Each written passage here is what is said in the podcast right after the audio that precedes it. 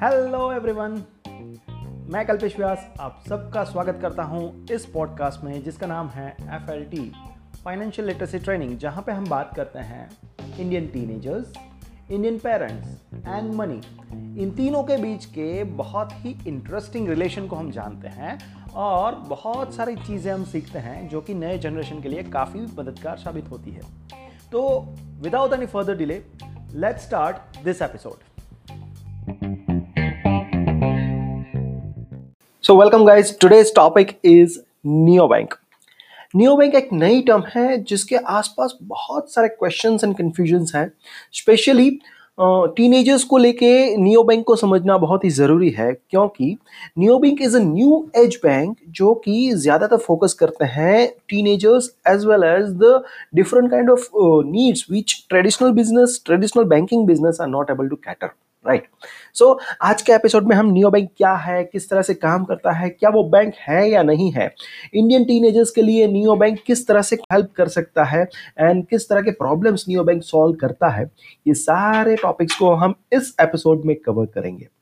So without any further delay, let's start this episode. So very first question, what is neobank? Neobank is not a bank, मतलब कि neobank bank है ही नहीं। Yep, you heard me right. Neobank bank नहीं है या neobank एक fintech company होती है। कोई भी फिनटेक कंपनी हो सकती है जो फाइनेंशियल सर्विसेज जो बैंक प्रोवाइड नहीं कर पाता है, वैसी फाइनेंशियल सर्विसेज वो एंड यूजर को प्रोवाइड करती है, राइट। सो बहुत सारी ऐसी टेक्नोलॉजिकल कंपनीज हैं। इनफैक्ट मैं ये बताऊं कि भाई नियोबैंक है, it is just an application, mobile application, या तो फिर it is a website which is providing you some kind of services. At least R B I is not recognizing such kind of bank, neobank as a bank, मतलब कि R B I ने एक भी neobank को banking का license नहीं दिया है। And clear cut they are stating that अगर neobanks को काम करना है तो they need to work with some of the traditional banks. So neobank actually bank नहीं है, बट फिर भी वो बैंकिंग सर्विसेज हमें अवेल करवा सकता है। So, समझते हैं कि एग्जैक्टली neobank क्या है और किस तरह से काम करता है। हम सब ने कभी ना कभी ये एक्सपीरियंस तो किया ही होगा कि जब हम बैंक में जाते हैं तो हम बैंक में बहुत सारी लंबी लंबी क्यूज़ में हमें खड़े रहना पड़ता है। कई सारी बैंकिंग सर्विसेज के लिए हमें बहुत सारे फॉर्म्स भरने पड़ते हैं, बहुत सारे सिग्नेचर्स करने पड़ते हैं, और फिर भी हमारा काम तुरंत नहीं होता है। वो काम कम से कम एक दो या तीन धक्के में ही हमारा खत्म होता है। So this is the user experience traditional banking के साथ। तो यूजर्स को इतना अच्छा एक्सपीरियंस नहीं रहा है ट्रेडिशनल बैंकिंग का, and that's why the neo banks comes into the picture. Neo banks can avail lot of services with few clicks and it could be really really very quick. Traditional banking is really very costly as compare to neo banks. उसके दो genuine reason है। सबसे पहला reason मैं आपको बताता हूँ, traditional bank is a physical bank, मतलब कि उस बैंक को कस्टमर तक पहुंचने के लिए उसके एरिया में या तो फिर उस गांव में, उस सिटी में उसको अपनी एक फिजिकल ब्रांच सेटअप करनी पड़ती है, जिसके लिए बहुत सारे खर्चे उसको लगते हैं। सबसे पहला खर्चा उस पर्टिकुलर बिल्डिंग का जिसका वो रेंट पे करने वाला है। बहुत आ, कम से कम थाउजेंड स्क्वायर फीट का स्पेस तो चाहिए ही चाहिए। एज वेल एज अगर आप देखोगे तो हर एक बैंक ब्रांच में कम से कम दस से बारह लोगों का स्टाफ होता है, तो उसकी सैलरी टॉप ऑफ दैट। पिछले कुछ सालों से टेक्नोलॉजिकल रिवोल्यूशन की वजह से बैंक्स को खुद भी कुछ टेक्नोलॉजी एडॉप्ट करनी पड़ी। उसकी वजह से उसके सर्वर्स, उसके पीसी, उसके laptops, internet connection, IT infrastructure, ये सारी चीज़ों के लिए बैंक्स को खर्चे करने पड़ते हैं। जबकि अगर आप देखोगे तो neo bank is not a physical bank, it is hundred percent online bank, and that's why उसको सिर्फ और सिर्फ खर्चा करना पड़ता है अपने आईटी इंफ्रास्ट्रक्चर पे। अपनी सर्विसेज को ज़्यादा से ज़्यादा सिक्योर बनाने के लिए उसको अलग अलग खर्चे करने पड़ते हैं, सर्वर्स को लाने पड़ते हैं एंड एप्लीकेशन वगैरह डेवलप करने पड़ते हैं, राइट। जबकि ट्रेडिशनल बैंकिंग के एप्लीकेशंस अगर आप देखोगे, मोबाइल एप्लीकेशन, तो इट इज़ क्वाइट कंफ्यूजिंग और इतने अच्छे नहीं होते हैं। हमारा यूज़र एक्सपीरियंस उसके साथ अच्छा नहीं होता है। अगर हम टेक्नोलॉजी की भाषा में बात करें तो U I U X experience बहुत ही गंदा रहता है। तो वहीं पर neo banks are hundred percent focused on application as well as their I T infrastructure. So that's why they can provide you much better application to deal with जब आप banking कर रहे हो, right. Second thing is traditional bank है तो traditional bank के exactly उसका earning source कहाँ पे है, तो ट्रेडिशनल बैंक सिर्फ दो ही जगह से अर्निंग कर सकती है। The very first thing is interest rate cut. Interest rate cut means वो कम इंटरेस्ट रेट पे पैसे कहीं से लेते हैं, जैसे कि हम लोग सेविंग्स अकाउंट में पैसे डिपॉजिट करते हैं तो हमें वो दो दो परसेंटेज तीन परसेंटेज का कुछ इंटरेस्ट रेट देती है, राइट ओके। और वही पैसा लेके बहुत सारे पैसे वो इकट्ठा करके बिजनेसेस को वो लोन देते हैं जिसमें वो बारह पंद्रह सोलह बीस परसेंटेज तक चार्ज करते हैं, तो वहां से उसको बीस परसेंटेज मिलता है इंटरेस्ट और यहाँ पे उसको देना पड़ता है दो परसेंट। तो there is a cut around you know eighteen percentage का जो कट है वो कट बैंकिंग का प्रॉफिट है। बट उससे भी बहुत बड़ी जो चीज है दैट इज चार्जेस। बैंक जितना इंटरेस्ट कट में से नहीं कमाते उससे कहीं ज्यादा वो चार्जेस में से पैसे कमाते हैं। कौन से चार्जेस? जैसे कि कोई भी आप बैंकिंग सर्विस लेते हो तो हर एक सर्विस के साथ कुछ ना कुछ चार्ज जुड़ा रहता है। जैसे कि अगर आप मंथली एवरेज बैलेंस आप मेंटेन नहीं करते तो बैंक आपको कुछ पेनल्टी चार्ज लगाता है। अगर आपका कोई चेक है, चेक बाउंस हो जाता है तो भी बैंक आपको कुछ चार्ज लगाता है। अगर आपको डीडी निकालना है तो भी चार्ज निकालता है। सो so, हर एक अलग अलग चार्जेस जो है वो बैंकिंग हमसे वसूलते हैं, उसके कस्टमर से वसूलते हैं और वो उसका सबसे बड़ा रेवेन्यू जनरेशन स्ट्रीम है। जबकि नियो बैंक्स तो नियो बैंक्स के लिए इंफ्रास्ट्रक्चर में इतना खर्चा ही नहीं है, उसको स्टाफ भी बहुत कम रखना पड़ता है, तो उसीलिए नियो बैंक्स के चार्जेस बहुत ही कम होते हैं या तो फिर होते ही नहीं है। बहुत सारी सर्विसेज के लिए तो नियो बैंक में आपको कोई चार्ज भरने की जरूरत नहीं है। जैसे कि मैंने एक नोटिस किया था, एक नियो बैंक में एवरेज मंथली बैलेंस मेंटेन करने का कोई रूल नहीं है, मतलब कि there is no charge if you are not maintaining the balance. So this is the best part of the neo bank that you can get whatever you want with the minimum charges. जो हमारी traditional bank है वो current economy या तो फिर जो बदलती जरूरतें हैं कंट्री की या फिर वर्ल्ड की उसके साथ वो अपनी सर्विसेज को बदल नहीं पाती। आपको ये जान के ताज्जुब होगा कि हम जो banking services traditional banking services अभी यूज करते हैं वो तकरीबन सौ साल से ऐसी ही है, उसमें कुछ चेंज नहीं हुआ है, सिर्फ थोड़ी बहुत चेंजेस आए, चेंजेस भी नहीं बोल सकते, वो अमेंडमेंट आए हैं। जैसे कि मोबाइल बैंकिंग सर्विस उन लोगों ने ऐड की है या तो फिर इंटरनेट बैंकिंग सर्विसेज उन लोगों ने ऐड की है। बट जो पहले से जो ढांचा था, पहले से जो फ्रेमवर्क था जिसके ऊपर पूरा बैंकिंग सिस्टम बना हुआ है वही पिछले से दो सालों से चल रहा है। Now you think about it, ये जो बैंकिंग का स्ट्रक्चर है वो सौ साल पहले जब इंडस्ट्रियल एज था उस टाइम पे यह बना हुआ था। उसके बाद हम मूव ऑन कर गए, एज ए वर्ल्ड हम मूव ऑन कर गए इंफॉर्मेशन एज में, जहां पे इंडस्ट्रियल एज से काफी अलग तरीके की रिक्वायरमेंट थी पैसों की, बिजनेसेस की, अलग अलग लोगों की, वहां पे हम चले गए। और उससे भी आगे अभी हम जा रहे हैं gig economy and the freelancing economy की तरफ, जहां पे और भी ज्यादा चेंजेस आएंगे वर्ल्ड में मनी को लेके, स्पेशली बिजनेसेस को लेके। एक एग्जाम्पल से मैं आपको समझाता हूं। आज की जनरेशन में अगर हम देखें तो आईटी रिलेटेड बिजनेसेस काफी फूल फाल रहे हैं और कई सारी कंपनियां आईटी रिलेटेड सर्विसेज देती हैं। या फिर ये भी बात करें कि अगर फ्रीलांसर्स हैं तो फ्रीलांसर्स भी अपनी सर्विसेज देते हैं। And it is now global platform जहां पे लोग सिर्फ कुछ क्लिक्स में आ, इंडिया से यूएसए या तो फिर यूके के क्लाइंट को भी सर्विसेज दे सकते हैं। तो मतलब कि आपका बिजनेस जो है वो बिजनेस ऑलमोस्ट ग्लोबल हो चुका है, हर एक बंदे का बिजनेस ग्लोबल हो चुका है। जबकि ट्रेडिशनल बिजनेस बैंकिंग में अगर आप बात करोगे तो इट इज क्वाइट इम्पॉसिबल कि इस तरह की सर्विसेज वो दे पाए कि यूके या यूएसए के क्लाइंट के साथ डील कर रहा है तो उसके पैसे आपको तुरंत क्विकली मिल जाए, इट इज नॉट पॉसिबल। इसीलिए इसीलिए आईटी कंपनीज जो है वो ट्रेडिशनल बैंकिंग को साइड में रख के पेपल जैसे गेटवेज को यूज करती है अपनी सर्विसेज ओवरसीज देने के लिए, पेपल या तो फिर स्ट्राइप जैसे गेटवेज। मैं अपना एक एक्सपीरियंस आपके साथ शेयर करना चाहूंगा। I myself from the IT domain and I was dealing with some of my client जो कि यूरोपियन कंट्री में थे, जिसको मैंने जब अपनी नेटवर्किंग सर्विस मैंने कुछ नेटवर्क वगैरह डिजाइन करके दिए and the client insisted ki he will be paying me through the bank only, the traditional banking way, and I said okay, and I shared my banking details, and you won't believe that amount took around fifteen days to credit it into my account, and top of that उस पंद्रह दिनों के बीच में कम से कम मुझे चार बार bank जाना पड़ा और अलग अलग फॉर्म्स को साइन करने पड़े। राइट. सो इसी एक्सपीरियंस से हम समझ सकते हैं कि traditional banking is not for information as as well as not for the gig economy as, right. So that's why we need some kind of banking services कि जो इन सारी बदलती जरूरतों के हिसाब से कस्टमाइज सर्विसेज कस्टमर को प्रोवाइड कर सके, and that's where neo bank came into the picture. One more topic came into the mind that क्या neo bank and digital bank एक ही चीज है? नहीं, बिल्कुल भी नहीं. नियो बैंक और डिजिटल बैंक दोनों अलग अलग है. डिजिटल बैंक क्या होता है? मोस्टली ट्रेडिशनल बैंक की सब्सिडरीज होती है, वो आपको डिजिटल बैंकिंग सर्विसेज प्रोवाइड करती है, या तो फिर ट्रेडिशनल बैंक द्वारा दी गई वो सर्विस के तौर पे ही आप डिजिटल बैंक को एक्सेस करते हैं. एंड हर एक डिजिटल बैंक्स के पास आरबीआई से अप्रूव्ड कम से कम पार्शियल बैंकिंग सर्विसेज लाइसेंस होता है. तो डिजिटल बैंक को आप बैंक बोल सकते हैं, आरबीआई के अंडर में वो रेगुलेटेड होता है, जबकि नियो बैंक के पास किसी भी तरह का लाइसेंस नहीं होता है. In fact imagine neo bank is an added layer to the traditional bank जो कि आपको ये सारी सर्विसेज फाइनेंशियल सर्विसेज प्रोवाइड करता है as per your need, as per your habits, as per your requirement.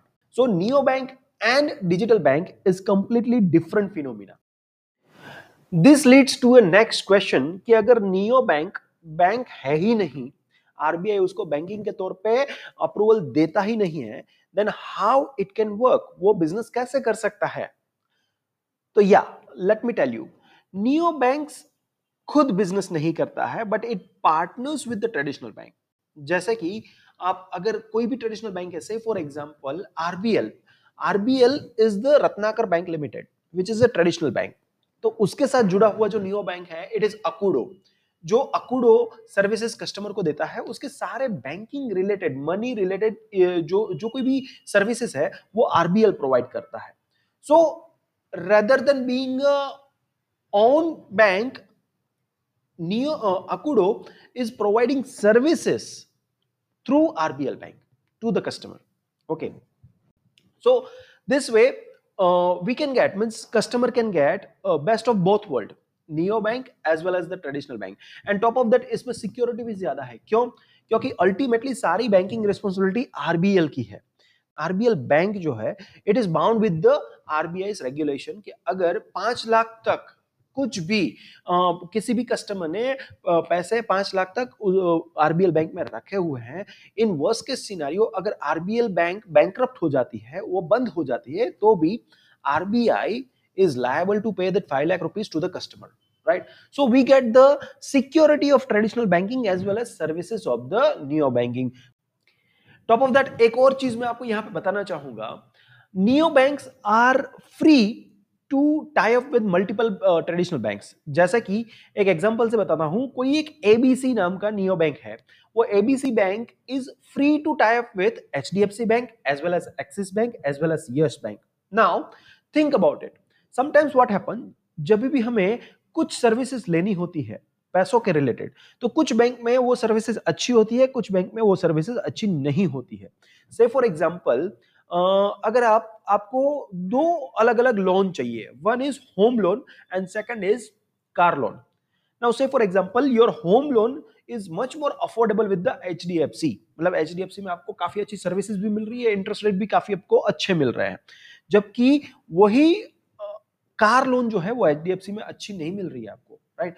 तो you are getting much good rates at Yes bank. Now what you need to do in the traditional ways, you need to go to both of the bank, मतलब अलग अलग bank के पास आपको जाना पड़ेगा और वो सर्विसेज आपको वहां से एक्वायर करनी पड़ेगी, right. And you need to you know sign lot of things and do lot of stuffs.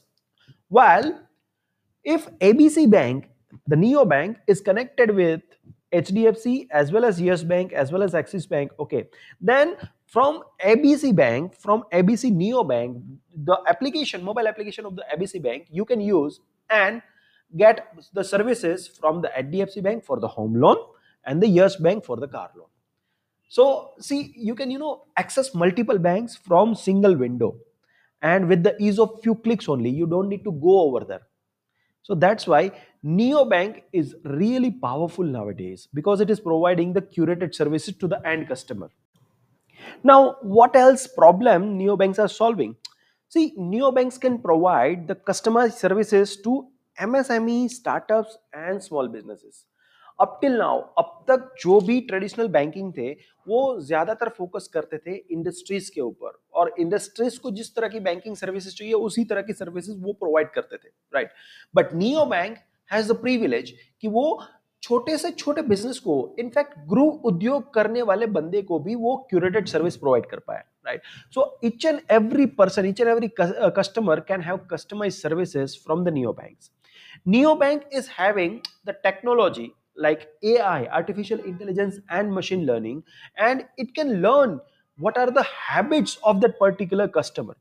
मतलब कि अगर मेरी ये habit है कि मैं हर महीने कुछ ना कुछ ऐसे पैसे मैं waste करता हूँ, I I mean to say मैं ऐसे कुछ पैसे खर्च करता हूँ जो सही में मुझे करने नहीं चाहिए, then neobank can help me to identify my that pattern and also suggest me the another way जहां से मैं पैसे बचा सकता हूं. So it is a fully customized experience. Neobanks are perfectly fit for freelancers as well as the gig workers. ये हम आसानी से कह सकते हैं कि neobanks are perfectly in harmony with the current lifestyle, and that's why it is a need for the future. So let us understand what is the future of neobank. क्या हो सकता है इंडिया में neobanks को लेकर? See, honestly speaking, India is underbanked country. Now, underbanked country का मतलब क्या है कि इंडिया में जितने लोगों को बैंकिंग सर्विसेज की सही में जरूरत है उतने लोगों तक बैंकिंग सर्विसेज पहुंच नहीं पाती है, वो लोग एक्सेस नहीं कर पाते हैं. और इसका बहुत बड़ा रीजन मैंने ऑलरेडी आपको एक बार बताया कि ट्रेडिशनल बैंक्स जो है वो हर एक छोटे गाँव या टाउन तक पहुंच नहीं सकती है. हर एक गांव में बैंक खोलने के लिए बहुत सारे फंडिंग की जरूरत होती है जो कि ट्रेडिशनल बैंक के साथ यूजुअली पॉसिबल नहीं होता है, and that's why neo banks come into the picture, और वो हर एक बंदे तक पहुंच सकती है through their mobile application, right? The second reason is bank की हर सर्विस हर एक बंदे के लिए या बिजनेस के लिए सूटेबल नहीं हो सकती है, जबकि नियो बैंक्स इस इन दोनों प्रॉब्लम का सॉल्यूशन काफी अच्छी तरह से देती है, एंड इसीलिए मुझे लगता है कि neo banks are the future of India. जैसे आज से कुछ सालों पहले अगर हमें घर में खाना खाने की इच्छा नहीं है तो हमारे पास एक ही ऑप्शन था कि हम रेस्टोरेंट में जाए विद फैमिली, ओके, एंड वहां पे जाके खाना खाए. बट अगर उसी टाइम पे हमें किसी ने बताया होता कि आप एक और ऑप्शन चूज कर सकते हैं, आप घर बैठे बैठे कुछ क्लिक करने के साथ ही अपने फेवरेट रेस्टोरेंट से घर का, का आप घर पे ही खाना मंगवा सकते हैं और वो भी अफोर्डेबल रेट्स में, तो शायद तक कोई उस बात को मानता नहीं. बट हम आज उसी तरह की सर्विसेज को एंजॉय कर रहे हैं विद ज़ोमैटो एंड स्विगी. सो मुझे यही लग रहा है कि neo bank is really something like Zomato and Swiggy in the financial world, जो कि आपको बहुत सारी सर्विसेज प्रोवाइड कर पाएगा कुछ ही क्लिक्स पे. भले ही आज आरबीआई ने नियो बैंक्स को हंड्रेड परसेंट अप्रूवल नहीं दिया है या तो फिर उसको बैंकिंग लाइसेंस नहीं है, बट आगे जाके नियो बैंक्स ही इकोनॉमी को बूस्ट करने में बहुत बड़ा योगदान देगी. I am hundred percent sure about it. क्या नियो बैंक में अकाउंट ओपन करना चाहिए? Yes, why not? अगर आपको क्यूरेटेड सर्विस मिल रही हो और साथ में अच्छे इंटरेस्ट रेट मिल रहे हो ट्रेडिशनल बैंक से, as well as traditional bank में आपको जो सिक्योरिटी मिलती है वो भी आपको मिल रहे हो, तो क्यों नहीं हम भी नियो बैंक को अपनाएं? आपको ट्रेडिशनल बैंक से ज्यादा इंटरेस्ट रेट मिलते हैं, और ओवरऑल अगर देखा जाए तो मेरी राय में नियो बैंक में अकाउंट खोलना ही चाहिए, एंड स्पेशली टीनेजर्स और उसके पेरेंट को तो ये करना ही चाहिए. क्यों? क्योंकि most of the neo banks are providing some kind of features जिससे कि आप अपनी मनी हैबिट्स को आइडेंटिफाई कर पाए, जैसे कि आप कितना सेविंग करते हैं, जैसे कि आपका बजटिंग प्लान क्या है. अगर आपके अकाउंट में कुछ एक्सेस मनी पड़ा हुआ है तो आपको उसको कहीं पे एफडी में पार्क करना चाहिए, आरडी करनी चाहिए. ये सारे सजेशंस नियो बैंक आपको एप्लीकेशंस में देता रहता है. So ultimately neo banks teenagers के लिए as well as new generation के लिए बहुत सारी ऐसी सर्विसेज प्रोवाइड करती है जिससे कि उसको अच्छी मनी हैबिट इनकलकेट हो, and that's the need of today, and that's why what that's why I think neo bank is must for every teenager. So India में कितने नियो बैंक्स अवेलेबल है? तकरीबन फिफ्टीन जितने neo banks right now working in India with traditional banks, जैसे कि Akudo, checkbook, डिजी bank, fame पे, five money, फ्रेओ etcetera etcetera. But इस podcast की जो टारगेट ऑडियंस है, जो लोग इस पॉडकास्ट को सुन रहे हैं, जैसे कि टीनेजर्स और उसके पेरेंट्स, उसके लिए the best neo bank I identified is Akudo. Akudo is the neo bank जो टीनेजर्स को फोकस करके उसी के रिलेटेड अपनी सर्विसेज को डिजाइन करके सर्व करती है। टीनेजर्स और उसके पेरेंट्स अकुडो को यूज करके अपने जो पैसे हैं उसको आसानी से ट्रैक कर सकते हैं। इनफैक्ट पेरेंट्स भी ये ट्रैक कर सकते हैं कि उसका टीनेजर पैसे कहाँ पे यूज कर रहा है, whether he is you know doing the according to the budget और नॉट। इनफैक्ट आप बजट भी सेट कर सकते हैं, and there are many many many different kind of you know features which you can use to inculcate good money habits into your teenagers, right? So I would prefer that anyone who is having a teenager in their family or teenager themselves, they can use the Akudo. Yeah, आप अगर teen teenager है और Akudo को आप use करते हैं, आप अपने फ्रेंड्स को भी ये रिफर कर सकते हैं और रिफर करने में भी आप कुछ पैसे अर्न कर सकते हैं। In fact Akudo is providing some of the features, some of the videos जहाँ पे आप फाइनेंशियल लिटरेसी सीख भी सकते हैं in this application only, as well as they are providing the discount coupon which is right now uh, running on different kind of products. Yeah, one more thing I would like to tell you is I am not the affiliate with Akudo. मुझे Akudo को promote करने के लिए कोई पैसे नहीं मिले हैं, but I feel that Akudo is really a good application for teenagers and that's why I share this thing with you. Okay, so thank you very much guys, that's all for this episode. आप हमें बताइए कि आपको ये episode कैसा लगा, आप कुछ सजेशन देना चाहते हैं, कुछ टॉपिक्स के बारे में डिस्कस करना चाहते हैं, आप चाहते हैं कि मैं उसके ऊपर पॉडकास्ट बनाऊं, तो मुझे जरूर से बताइए। And thank you thank you very much.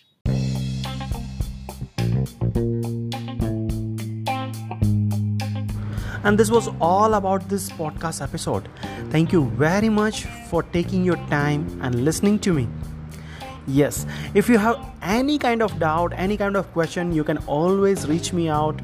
Okay. And if you feel that this uh, podcast is having some good information जो कि आप अपने uh, अपने बच्चे में या फिर आपके फ्रेंड्स या फैमिली किसी किसी और टीनेजर के बच्चे में आप वो चीज़ें देखना चाहते हैं, right?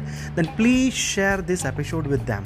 Okay, remember, sharing is caring as well as sharing is expanding. If you are sharing your love with someone, then you are getting more love from them, right?